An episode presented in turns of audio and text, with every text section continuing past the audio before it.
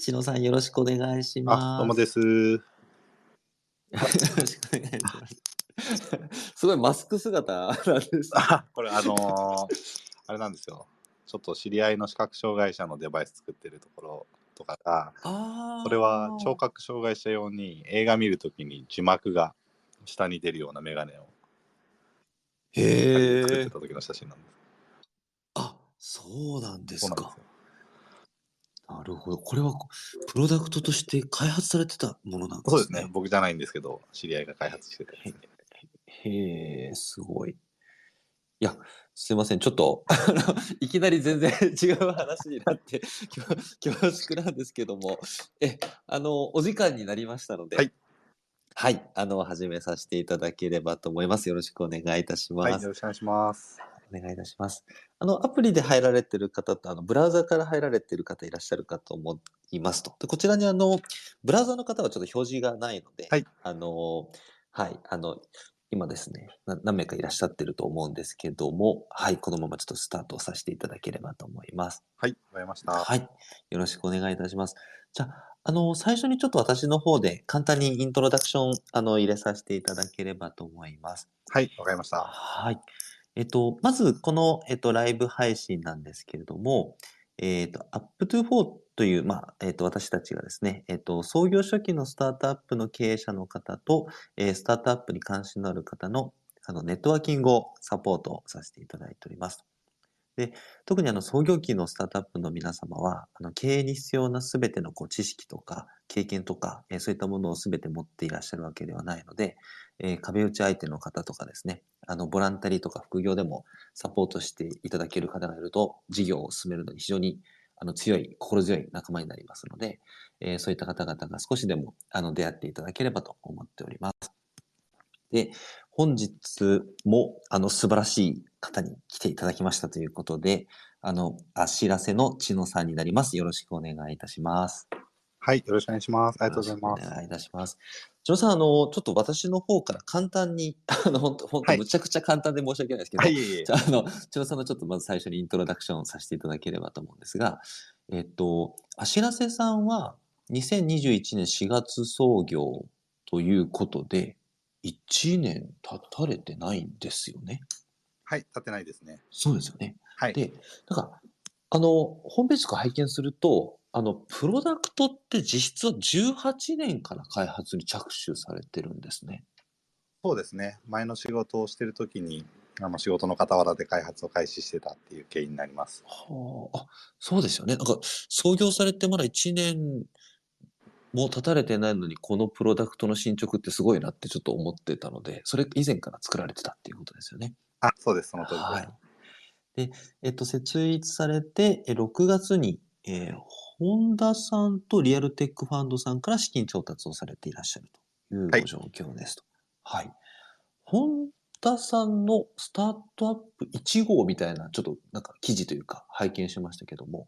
はい。ほホンダさん認定1号っていう話になられるんですか？なんかちょっとよくわかんないんですけど、あのーそうですね。僕らが勝手にやってたの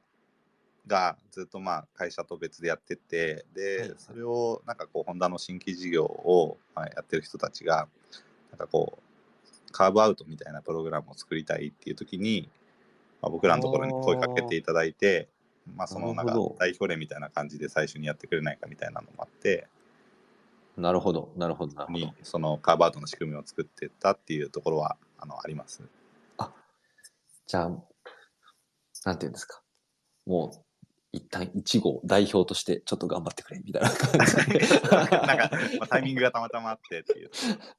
そういうことですね。はい。あありがとうございます。はい。では、あの、ちょっとですね、ぜひ、ちょっと今日いろいろ教えていただきたいことがたくさん盛りだくさんなんですけども、最初にでは、あの、事業内容というか、まあ、プロダクトといいますか、はい。そちらのですね、ぜひちょっとご説明、ご紹介をいただきたいなと思っておりますと。で、はいえっ、と、ツイッターで、えっ、と、入っていただいている、あの、リスナーの方はですね、えっ、と、Up24 の、えっ、と、アカウントの方に、えー来ていただきますと、えー、あしらせさんの、えっ、と、ピッチデックを今日見ていただけるようにあの URL が貼ってありますので、えーそちらを見ていただきながら、えー聞いていただいたら面白いんじゃないかなと思います。特にプロダクトの、あの、このピッチデック、あの、すごいわかりやすいですねっていう、すいません、ちょっと、すごい簡単な感想で恐縮なんですけど、なるほど、みたいな、こんなプロダクトになってるんだっていうのをちょっと改めて、あの、分かったところもあるので、はい。そこをじゃあ、ちょっと改めてご説明いただいてもよろしいでしょうか？わかりました。ありがとうございます。はい。とまず私たちがですね、まあ、やっているのは、あの写真にもお出てるところがあるんですけど多分一番ユニークなのはですね靴に取り付けるっていうようなあのうん。IoT みたいなデバイスになってるんですけどあの視覚障害を持たれている方が歩いていけるようにあのナビゲーションしていくシステムを開発しています。で多分一番ユニークなのはその先ほど言った靴にデバイスを取り付けて靴の中を振動させることでこう誘導情報っていうのを作って伝えていくそういったナビゲーションシステムっていうものになっていますで私たちがやっているのはですねあの、まあ、ナビゲーションなんですけどやはり視覚障害者の歩行っていうのはその安全を確認しながら歩くっていうことと、まあ、目的地に迷わないでいくっていうところえーその2つをまあ実行していくときにすごいいろんなことを彼ら一生懸命やりながら歩いていますと。ど。うん。例えば安全であればその聴覚もそうですし残された視力持たれてる方も、まあ、わずかな視力だったりするんですけどあったりするのでそういった視力あとは杖を持つ、まあ、白杖ガールっていうドラマやってましたけど、まあ、そういった杖を持つ手であったり足の裏で段差とか点字ブロックとかですね、まあ、いろんなインターフェースを使って安全を確認しながら歩いていますと。一方でやっぱ迷わなくするためにもですね電柱の数を数えながら歩いたりとかですね匂いで曲がり角を決めてたりとかですねコンビニの匂いがしたら曲がるとかですねなるほど。あとはそのスマートフォンで新しいとこ行くときはですねナビゲーションするんですけどやはりその止まってあの日陰で顔の目の前にスマートフォン近づけて音で聞いたりとか画面見てあのルートチェックしたりとかですね、まあ、いろいろいろやることがもう盛りだくさんですと。でその時に、まあ、私たちが解決しようとしている課題というのがですねその目的地までに迷わないでいくっていうものとその安全に歩くっていうところがですねあのやっぱり干渉してしまう時があるとどっちかに集中しすぎるとどっちかがおろそかになってしまうとうん。でそういった時に初めてですねあの事故が起きたりとかその道に迷ったりするっていうのが、まあ、非常に大きく多くですね話として私たちも伺ってきましたとで例えばその田んぼの横歩いてた時にですね電池の数数えてたら足を踏み外して落ちて頭血だらけになっちゃいましたとかですね、うんまあ、そういったところで、まあ、私たち注意資源とかってよくキーワードで言ってるんですけどこれ認知心理学でよく使われる言葉ではいはい。何かに集中してると他からのこう五感の入力っていうのが制御できないあの、うん。テレビを見てるときに話しかけられても集中してるとですね声が入ってこないとか、まあ、そういった集中力には限りがありますよっていう考え方になるんですけど私たちはその認その集中力みたいなのをですねうまくコントロールして、えー彼らが安全に歩けないかっていうのにちょっとチャレンジしていると。でどういうことかというと、まあ、そのさっき言ってた安全に歩くっていうところと目的地まで迷わないようにするっていうところの2つに対してですねもうルート情報はもう僕らに任せてくださいと。なるほど。なんで直感的無意識的にお伝えしますと。なので、うん皆さんは安全に歩くところに集中してくださいっていうような、えー環境を提供するっていうことを今やっています。なので、まあ、その皆さんが歩く能力っていうのを、えー杖を使ったり、えーいろんな訓練をされて、えー安全に歩く能力っていうのを訓練されているので、まあ、それを最大限生かした方向っていうのができないのかっていうようなえー取り組みをしていると。なので、私たちはですね、直感的みたいなところを非常に重視して、あの、プロダクトの開発をしていて、例えばその、視覚障害者が迷わないような情報の生成っていうのを、えー彼らの足がどう動いたかとかですね、そういった情報をうまく取り入れながらですね、どっち向いてるかとかですね、そういったものとか、組み合わせてナビゲーションをは作ってたりとか、あとはその情報を伝える伝え方っていうのも、まあ、視覚障害者の方が普段使っているインターフェース、先ほど言った聴覚とかですね、そういったところを邪魔しないインターフェースで、まあ、一番振動が直感的に感じ取りやすい場所っていうので、その靴の中あの足の甲とかですね、側面っていったところに振動を、えー伝えることで、誘導情報を伝えているっていう、そういったあプロダクトですと。で、なかなかですね、これどう、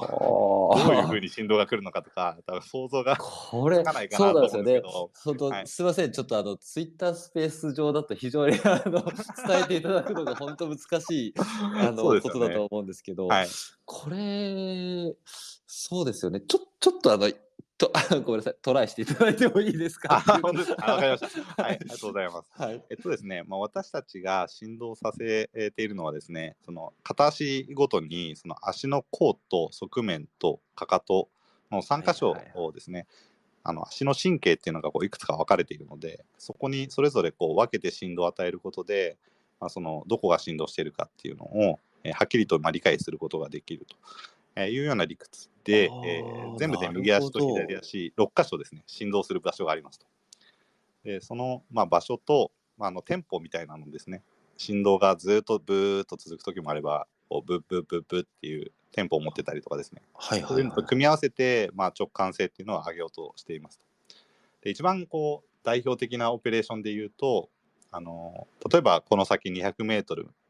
えー先を右折していきますっていう時にはですねあのこの先曲が右折するので右側が振動してます。右側の足の甲だけが振動してます。でそれがなるほど。なるほど。距離に応じてですね徐々にテンポが速くなっていくんですね。なるほ最初どはこうブーブーみたいな感じでちょっとテンポが遅いんですけど、近づけば近づくほどブッブッブッブッと速くなっていくと。なのでまあ視覚障害者の方にはですねその当分先までずっと直進なんだっていうのを、まあ、印象として渡したいと思っていて、まあ、それまでにはですねあの曲がり角のこととかも気にしなくていいんですよっていうそういった意図がこの距離感のところにはあったりしますあと。ーなるほどで実際に曲がり角になると全体がこう6箇所がブッブッブッブッってここで曲がっていきますよみたいなのが通知されてで右の側面とかがですね体が曲がり曲がりきるところまでずっとブーッと右側が連続的に振動して、まあ、曲がっていって曲がったなってなると次のオペレーションの指示に切り替わっていくと。そういったような使い方が一番、まあ、ベーシックな指示だったりします。なんかちょっとお話あの遮っちゃって恐縮なんですけども、はいはい。さっきなるほどっていうなるほどって思ったのがその足の裏って確かにその極端なこと言うとどこをつつかれてるかとかどこが当たってるかって、はい。その確かに結構分かりやすいですか？さっき神経が分かれてるってお話あられたと思うんですよね。はい。結構そのその後ろのかかとが振動してる横が振動してる前が振動してるみたいなことっていうのは、足の神経ってやっぱり感覚鋭い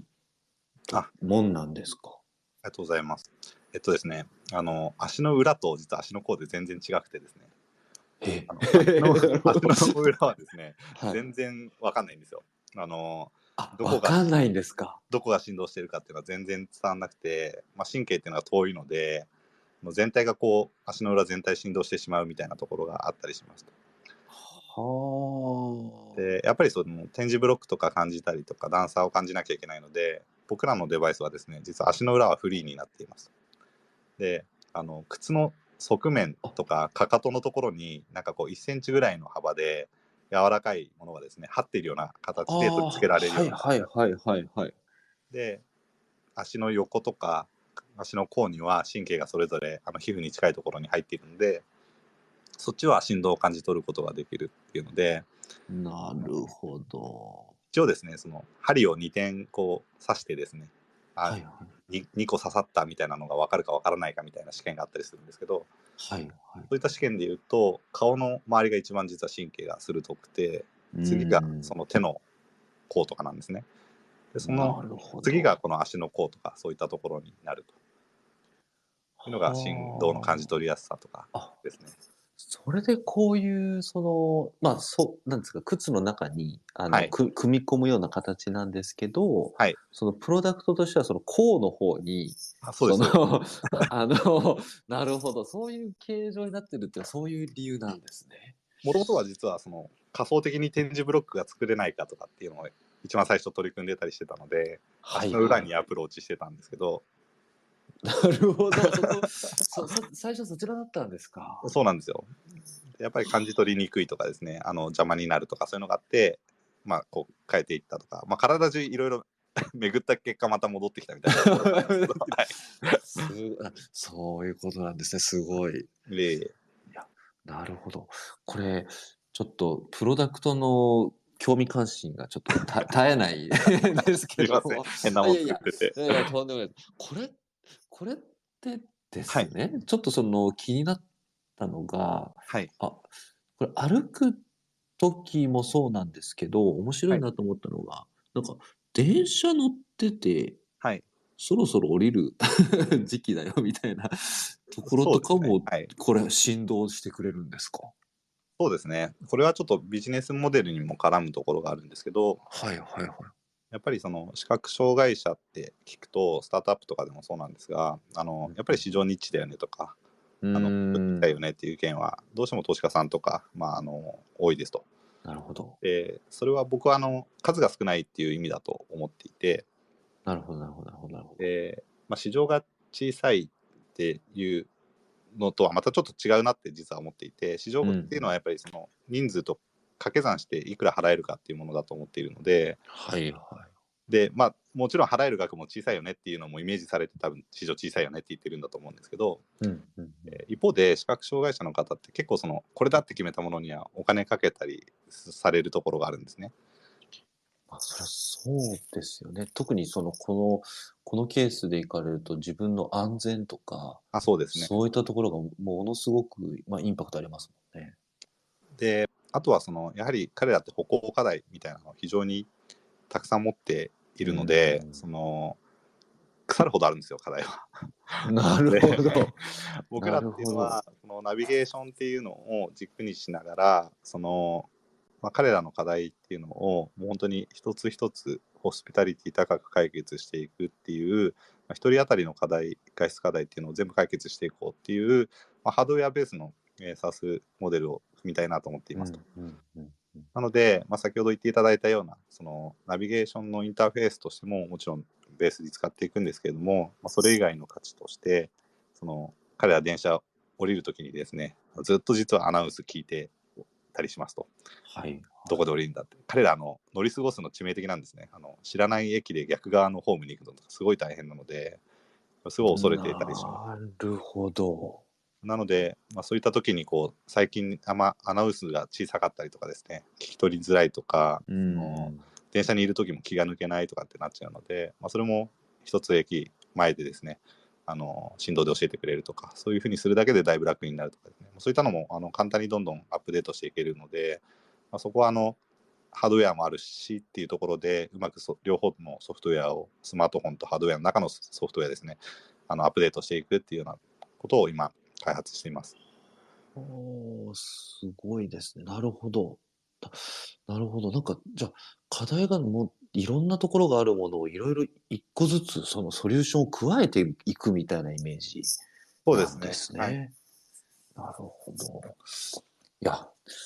なるほど。ちょっと、なんか、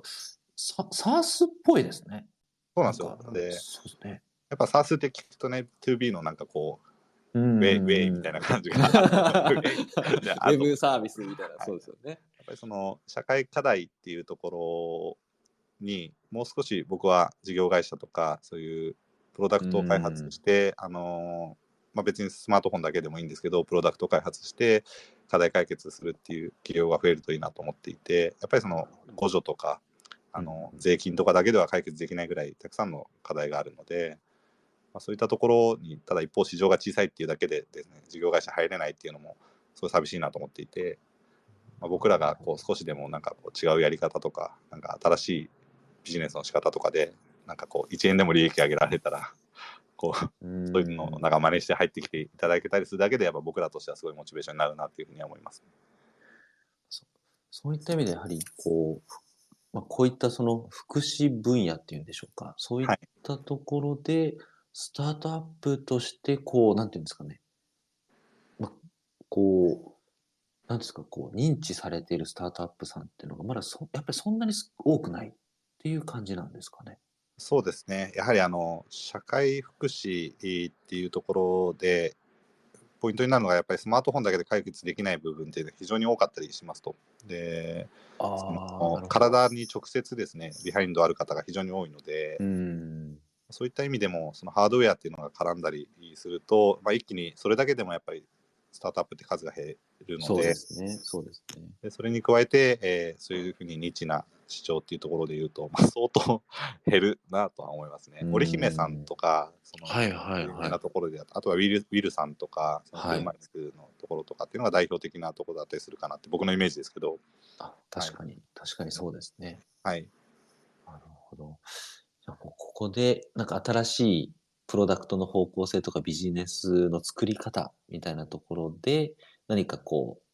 う、まあ、この福祉分野のスタートアップの一つの、このき、新しい切り口のき、まあ、なんですか、あの、きっかけになればっていうような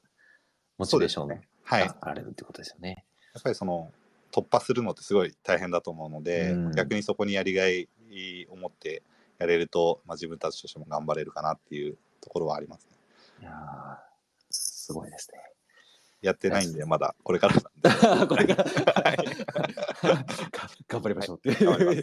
一緒に頑張りましょうということで。はい。じゃあ、あのーそうですね、お時間がですね、ちょっと後半になってまいりましたので、えっ、と、そうしますと、事業の内容から少し、こういう方に少しお会いしたいですみたいなところも、ぜひちょっとお伺いしたいなと思っておりますと。あいう。ところですね。はいでえっと、ちょっと私の方で、あの、先にこう、お伺いしてる、えーケースでいきますと、今、あの、リードエンジニアさんですね。み皆さんが基本的にはその、ハードウェア系の、あの、プロダクトを作れる、まあ、エンジニアの方ですとか、そういった方々は、あの、いらっしゃるんですけども、いわゆるこう、まあ、サーバーサイドとか、えーそういったところを、まあ、ちょ、まあ、開発、えーサポートしてくれるような、えー方ですね。そういった方にお会いされたいということと、あと CMO ですね。マーケティング領域の方に、えーお会いしたいっていうようなお話をいただいてますが、なんかこの、最初にこの2つのポジション、特にこう、まあ、こういう方、ちょっとサポートしてほしいなとかってあられますか？あありがとうございます。はいとまず前者の方で言うとですね、はい。やっぱりその IoT っていう特性上ですね、そのまあ、僕らで、えーファームウェアってそのハードウェアの中に入るソフトウェアの部分のことを言うんですけど、はい。はい。ファームウェアであったりとか、スマートフォンのアプリであったりとか、サーバーの、えーところっていうのは、うん、やはり一年託所で開発していく必要がありますと。うんで特にそのこういったビジネスなのでデータとかもすごい重要になってきますといったところでその僕らの中で言うとやっぱりアプリまではなんとかなるんですけどそのサーバーのところのエンジニアが今までいなかったのでうんうんそこのなんていうんですかね、えー幅広いシステムっていうのを、まあ、連携しながら、えーサーバー構築していけるとかですね、えー最終的にはそのサーバーの中に入ったデータの分析とかしていけるとかそういったエンジニアっていうのは募集しているところになりますと。なるほど。で、まあ、特にですね、後者の CMO と言ってるところは、まあ、はい CMO なのか、まあ、ちょっと短期的にはどっちかというと、ビズデブに近いのかもしれないんですけど、あのやっぱり視覚障害者っていうところに、今年の末販売していきたいと思っているので、そのそうですよね。はい、そこの市場開拓っていうのは、まあ、非常に重要かなと思っていてで特に私たちのプロダクトっていうのはそのいかに離れないでアーリーの人に使ってもらえるかっていうのが重要かと思っていて、まあ、すごい最初のトラクションの数が重要というよりはどちらかというと使っていただいた人たちがあこれなくちゃダメだよねって言ってもらえるところまで市場に出してからすぐアップデートしていくっていったところが重要かなと思っているので、なるほどやっぱり。その顧客との、えーやり取りであったりとか、そういったところも、まあ、楽しみながら、さっきの課題感というか、社会福祉全体の課題感とかっていうところとかも、まあ、大きくやりがいに感じていただきながらこうやれる人たちっていうのと、まあ、一緒にあの事業を進めていけるといいなと思ってたりします。うんそうですね。これ、あのー CMO の方っていうのは、あのー最初にこう、お客様にこう、タッチするポイントっていうのは、はい。どどういったチャチャンネルというか、どういう手法で行かれるようなイメージなんですか？今ですね、私たちとしては、そはい。の若い視覚障害者の方でも比較的若い方っていうのをちょっとあのターゲットにもしていますと。でもちろんその高齢の方にも使っていただけるようには作っているんですけど、どちらかというとっていう形ですね。で、まあ、そうしたときに、まあ、あとは全盲じゃなくて、専門だけではなくてですね、ロービジョンと言われるようなちょっと視力が残ってたりとか、視野が残ってたりっていう人たちをターゲットにしているので、実は結構普通の生活の中に溶け込んで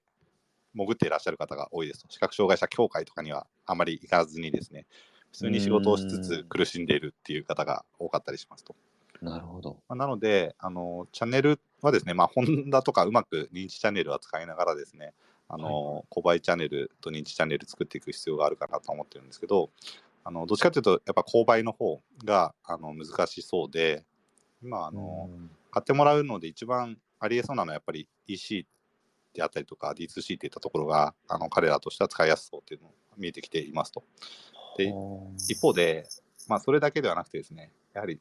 タッチトライというか、視覚障害者の方々の特性上ですね、やっぱ使ってみてとか、口コミで聞いてみてっていうのは非常に重要になっているので、まあ、そこをどうデザインしていくかっていうのは非常に重要かなと思っています。なるほどで例えばレンタルするっていうのもそうかもしれないですし、なんかうまい座組を作って、家の近くで試せる環境を構築するとかですね。なるほど。そうですよね。ちょっとやっぱり使ってみないとわからないとこありますまあ、僕らですら多分見ても画像見てもこれどういうことかわかんないと思うんで。はい。そうですよね。なよ。なるほど。はい。まあ、そういった意味では、いかにそういうその、まあ、ポイント、接点を作っていくかですとか、そうですね。その、まあ、体験していただくような、その、はい場場を作っていくとか、いろいろ結構じゃあ、手法が、なんか選択肢としては多岐にわたるっていう感じですね。そうですね。途中からやっぱ人人の口コミにこうクロスしていくとは思うんですけど、うん。最初の頃は特にやっぱり接点をいかに作れるかっていうところが重要かなとは思ってます。あ、承知です。この、えっと、このリードエンジニアさんですとか、そのはい CMO の方っていうのは、はいその、例えばその、まあ、最初の最初で、まあ、本当にミニマムで、どれぐらいのそのエフォートというか、まあ、その、サポート、業務量的にサポートができれば、その、皆さんにとってはハッピーな感じになりますかね？えっ、と、それで言うと、はい CMO の方がどちらかというと、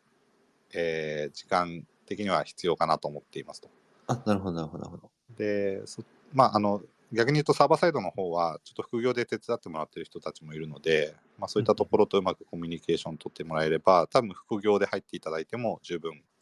対応できるレベル感、なるほど。まあ、ミニマムで言うとっていうところですね。はい。で逆にやっぱ CMO のところっていうのはあのなかなか僕一人で今やってるところがあるので、まあ、もちろんその 投資家さんとかと一緒にやってるんですけどはい、はい。あのそこをもう一番ベストなのは、まあ、ゴリゴリ引っ張っていただける人っていうのがいるといいなと思っていますと。なるほど。でただまあ一方でとはいうもののっていうところは十分あるかなと思っているので、まあ、あの副業でディレクションしていただくっていうのだけでもやっぱ僕らとしてはありがたかったりもするので、まあ、そこのやり方は柔軟にやれるかなというふうには思っています。そこはもし、あの、ご関心があれば、一旦じゃあ、そういうのを、まあ、どれぐらいのエフォートかも含めて、一回ご相談しましょう、みたいな感じでもは OK いっていう感じですかね。そうですね今私たちの会社でいうとプロボのインターン副業とかそういった方々も僕らより倍ぐらいいたりするので。みんなに助けてもらいながらやってるっていう形ですね。はい承知です。はい。ありがとうございます。あの、あれですよね。あの、ちょっと、えー全然お話と飛んじゃって恐縮なんですけども、はいあの、あれご、ご移転されるんですよね？あそうですね。あのー今はまあコロナのもあったので、あの創業当初は開発場所っていうのが、ホンダの四輪研究所があった宇都宮っていうところがあるんですけど、はいそこのところに事務所としてはハードウェアのやつらがいるっていうような状況なんですけど、はい。まあ、今の時点でもう東京にいるメンバーがいたりとかですね、あのフルリモートと兼ね合いながらやってるんですけど、はい。はい。やっぱり発売していく時にですね、西日本ってすごい視覚障害者多かったりとか、移動もすごく多くなるのと、あとは採用のことを考えてですね、まあ僕もあの、実家が東京なので早く東京戻りたいなと思ってたりとか、なるほど。そうであの、このタイミングぐらいで、7月に実は調達次回ですね、プレアーリーという形で考えているので、まあ、そのなるほど7月の調達後に、えー移転していこうかなというふうに思っています。承知です。まあ、リモートでできる方はリモートでも良いですし、あの関東圏の方は関東圏で、あの、より一緒に業務がしやすくなるっていうような感じっていうことですね。そうですね、その通りです。承知です。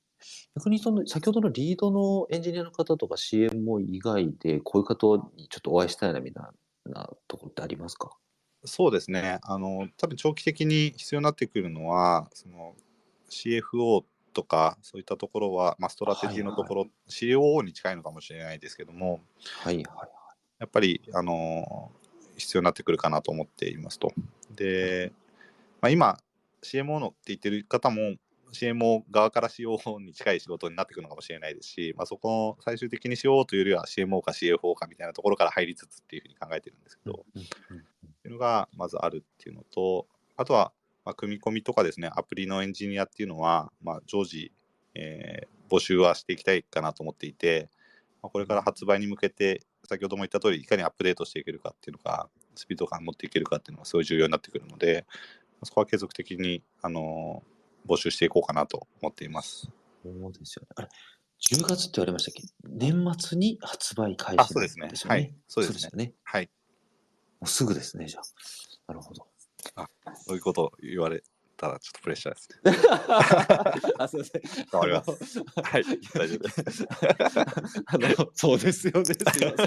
ついついテンションが上がってしまいました。全然全はい。はいありがとうございます。ちょっとお時間が、えーとはいやってまいりましたので、最後に、あの、何か事業にかける思いであったりとか、皆さんに最後お伝えしたいことがあれば、ぜひ、あの、いただければと思いますが、いかがでしょうか？ありがとうございます。僕らですね、あの歩くっていう切り口で、あの人の豊かさを作っていきたいって思っていますと。で、まあ、きっかけは、あの妻のおばあちゃんの事故とかですね、そういったところから開発はスタートしてるんですけれども、まあ視覚障害者っていうところをしっかりと最初フォーカスしてプロダクトは作っていきつつも、あのそこで得たノウハウであったり、プロダクトっていうのを活かしながらですね、最終的にはこういろんな人たち、高齢者であったり、えー聴覚障害の方であったりっていったところにプロダクトの展開やシーズンの展開っていうのを今見据えて活動しているので、まあ、そういったなんかこう歩くっていうのを科学し続けようと思っていますと。でそういったなんなんていうんですかねコロナの揺り返しで、えー歩くっていうことも、えー重要視されてくるとかっていうのも、えー噂で聞いてきたりもするので、まあ、そういったですねあのウェルビーイングに近い領域を一緒に作り上げていくっていう人たちをあの継続的に募集していきたいと思っているのでぜひよろしくお願いいたします。ありがとうございます。これも、あの、ちょっと話してみたいっていう方がいらっしゃれば、あの、千野さんのツイッターの DM とか、もしくはホームページとかからでもご連絡とかでも全然 OK 全然 OK です。あの裏垢しかなかったので、今回作ったので、じゃあ、メッセージはここにくださいということで、よろしいですね。DM していただければと思います。わかりました。ありがとうございます。はいでは、はい。あの、引き続き、あの、仲良くしてくださいということで、今日はお時間ありがとうございました。ぜひ今後ともよろしくお願いします。はい。あよろしくお願いいたします。ありがとうございました。